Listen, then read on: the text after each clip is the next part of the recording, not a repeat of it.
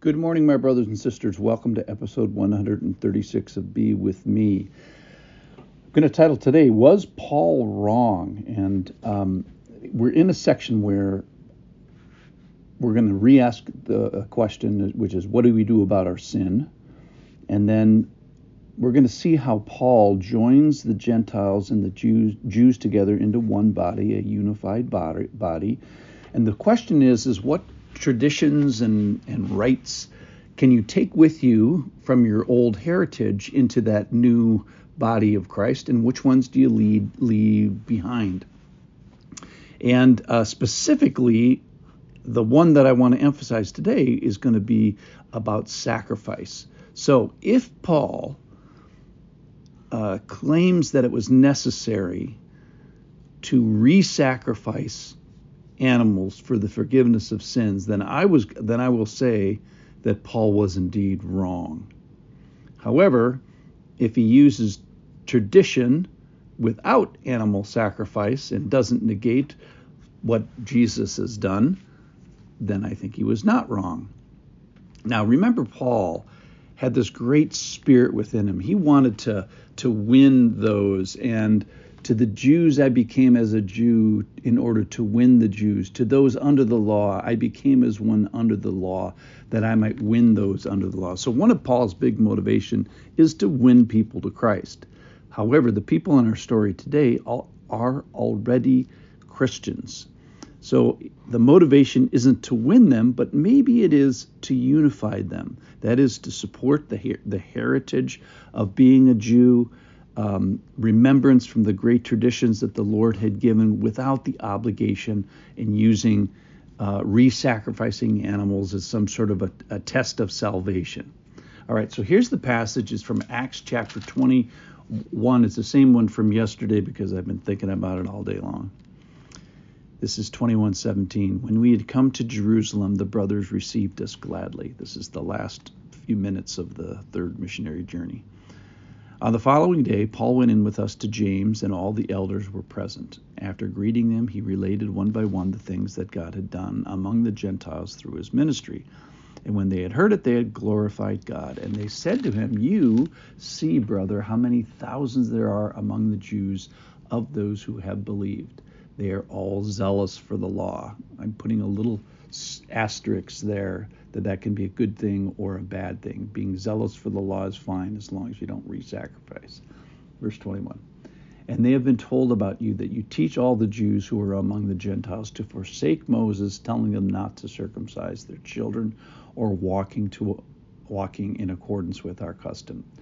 Well, to Paul's credit, he did say that circumcision was nothing on one hand. On the other hand, he had Timothy circumcised just so it wouldn't be a big deal as, as he entered Gentile, or correction, Jewish uh, uh, lands as they traveled in the in the missionary journeys. All right, let me continue.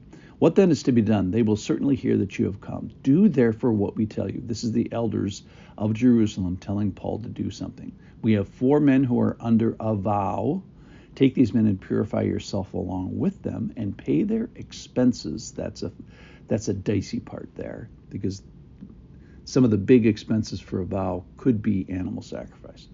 So they may shave their heads. That's all fine. Thus, we all will know that there is nothing in what they have been told about you, but you have you yourself also live in observance of the law.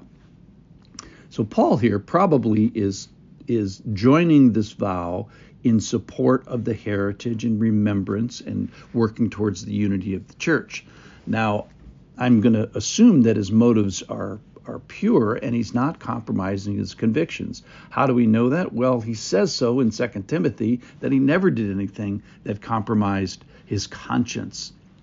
So I think this topic today is what do we have as options under Christian liberty that's motivated by unity. I was thinking about uh, Christians today celebrating the Passover. Well, there is no such thing as the Passover anymore. The Passover is done. There was a last Passover. It's also called the Last Supper.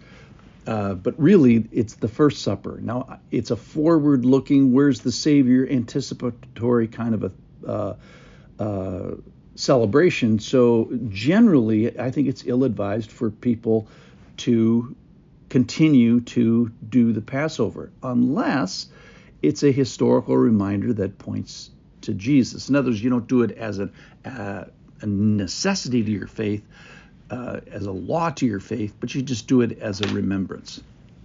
Okay, so perhaps Paul was was was wrong in this. Perhaps he paid for other people's sacrifice, or heaven forbid, sacrificed uh, himself. It doesn't say that it's a Nazarite vow.